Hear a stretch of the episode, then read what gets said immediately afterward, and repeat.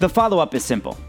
Ask a question, listen to the answer, then follow up. I'm your host, Noah Coslov. Enjoy.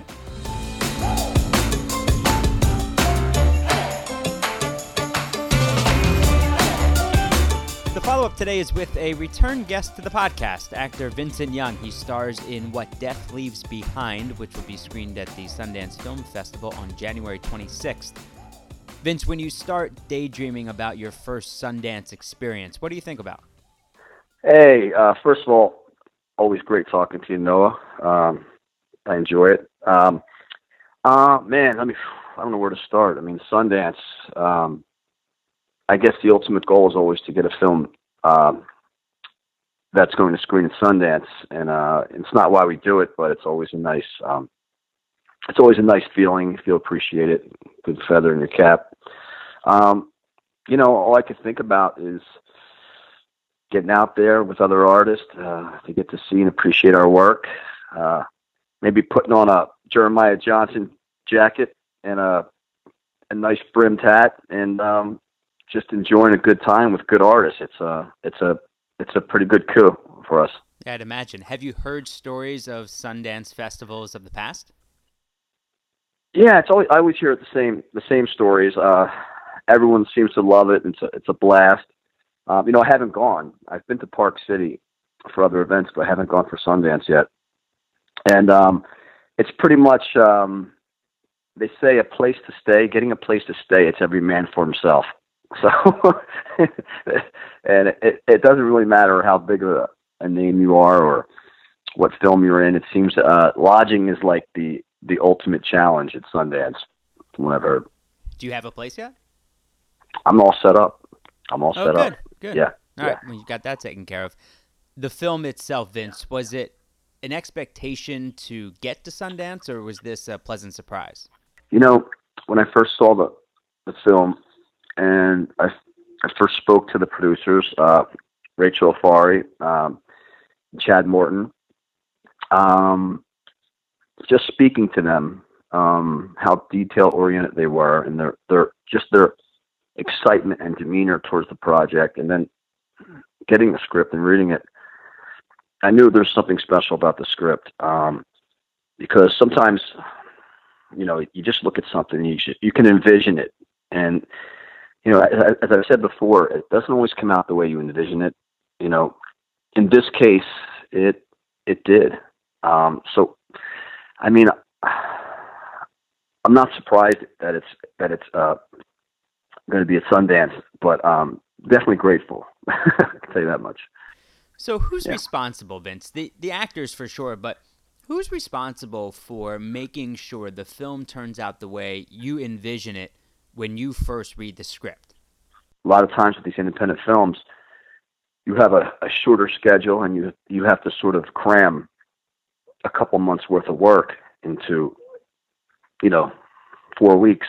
And you see people going in there and they're, they're bringing all they have. It's passionate, and everyone kind of, everyone kind of carries their weight. And with this film, that was the case. I mean, you know, uh, my buddy, Christopher Mann, great actor, you've probably seen the movie Loving. He, he did a fantastic job. Um, um, Khalil McMillan, newcomer, uh, did a great job. Uh, Alexander Tidings, Aaron O'Brien, who I've worked with a couple of times, uh, Johnny Alonzo. Um, you know, a lot of people are turning out great performances. You can just see it in their work. I mean, everyone's good in this, uh, from the bigger roles to the smaller roles. Uh, we had a great producer that was on site constantly, Rachel Afari. She was there. You know, sometimes people, producers are not. She was there on set every day, uh, making sure we were taken care of. And um, the director did a fantastic job, Scott Hamilton. Um, you know, it's it it takes a lot, but with the team effort, you know, and people bring their A games, it, it, it turns out to be something special. So, how anxious are you about how the film will be received at Sundance? Some people are going to love your stuff, and some people may not like it for whatever reasons. And I mean, I mean, people didn't like Robin Williams and Patch Adams. I mean, so, you know, it just goes to show you, you know, people have different tastes. But um, I think the true filmmakers and film goers are going to um, appreciate the film for being such a unique, authentic item. It has its own identity. Um, it it's you can't compare it to another film. If I if I if I had to, I would say Jacob's Ladder or Memento. Um, it's a film that's going to resonate and stay with a, a viewer for a few days, asking questions. You know, very thought-provoking film. Uh, let's get into a few other projects. The Fifth Borough has wrapped. What was that experience like? Um, Fifth Borough was great. Uh, I, I sh- shot the pilot a couple years ago uh, with producer and creator Steve Stanulis, and it was greenlit for a film. Fantastic cast. Um, a lot of real, real pros on this on this shoot. You know, worked with um, James Russo, who's been in everything. I mean, you know. Public Enemies with Johnny Depp and State of Grace, um, Sean Young, uh, veteran actress, uh, Joe Russo, uh, up-and-coming actor. He was in Jersey Boys, the film, if you've seen that. Uh, Lilo Brancata, um, you know, list goes on. Uh, Al Sapienza, uh, who's on The Sopranos. And uh, it's just, uh, it's a real hard-hitting film. And going back to independent, you know, process, as I said, it was just a real special experience working with some really passionate artists and uh really great crew on this shoot. I mean, this crew was tireless, man. I mean, like tireless. This is a, this was a group of hardworking uh, young artists that really cared about what they were doing. So it was a pretty nice, a pretty special, uh, pretty special shoot. So how do you handle? And I hear this a lot in actor, director, producer interviews. How do you handle it when a crew mm-hmm. isn't tireless? I haven't I haven't worked with a bad crew, so I, but I can imagine it, it wouldn't it wouldn't make for a, for a very enjoyable experience. But I've been lucky. All right, I know you're dying to talk about nine oh two one oh, or I mean, or at least I am. But first, uh, Three Days Rising. What's the timeline and what's the story? Um, Three Days Rising is uh, in development. It's a film I'm going to be doing.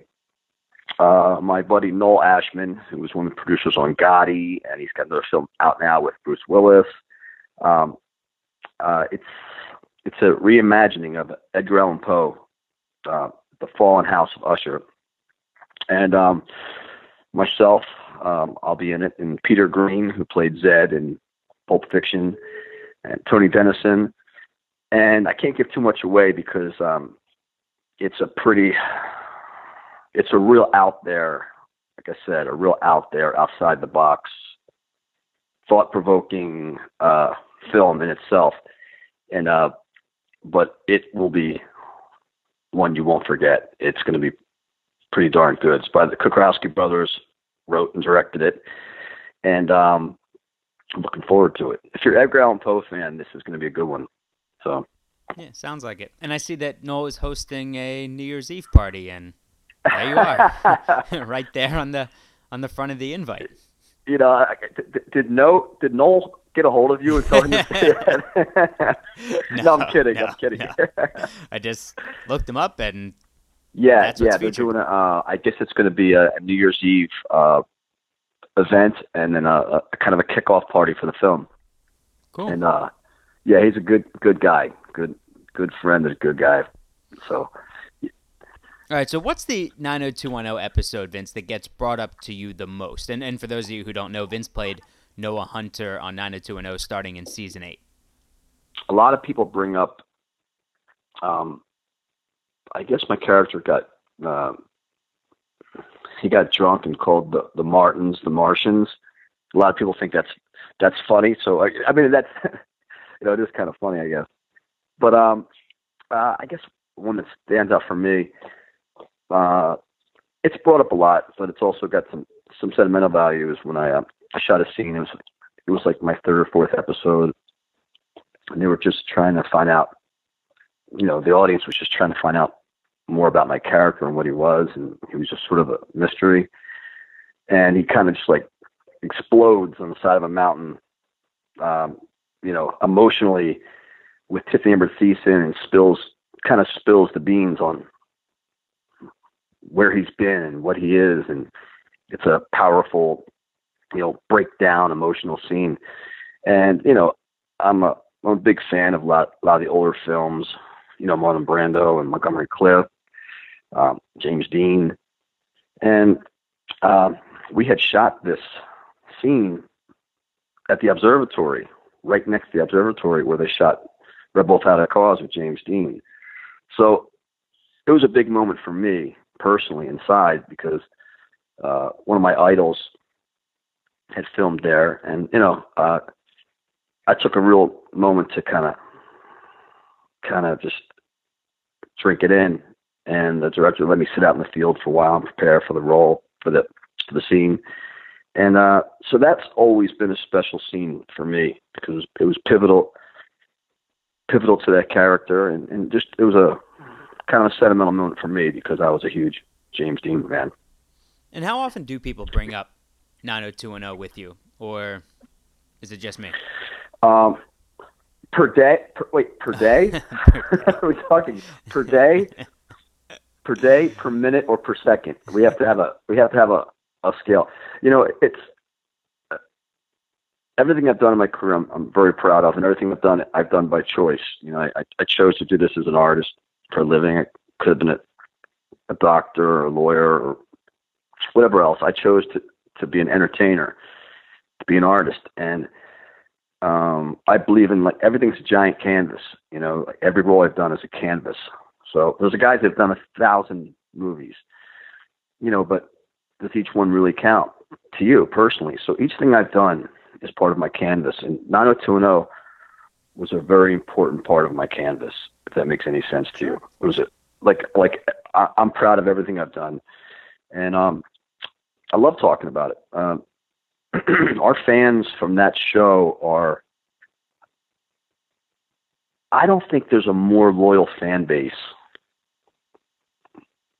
in the world than people from that show. You know, from my um, generation, I can't imagine or, or can't think of another show. No. I got to meet a lot of them out in Chicago. Um, did an event out there. And, um, you know, they're all really good, soul of the earth people. I mean, you know, I'm just, I'm glad to have them as fans. I'm, you know, very appreciative. All right, pal. I appreciate it. Thank you. And best of luck at Sundance. Absolutely. No, always, always a great time talking to you.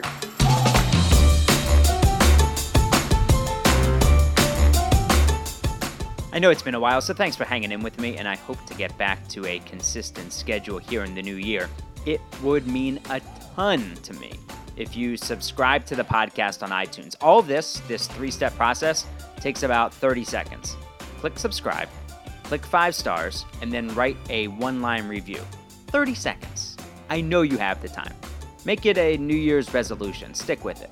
I'd love to be able to read new reviews at the end of some upcoming episodes. And also, if you have guest suggestions or types of guests you want to hear, or if you want to be a guest yourself, say the word on Twitter at Noah Coslov, C O S L O V, or leave it in your review. Thanks for taking the time to join us on The Follow-Up. The Follow-Up is a production of Vocal. For more information and more programming, please visit vocal now dot com. That's V O K A L now dot com.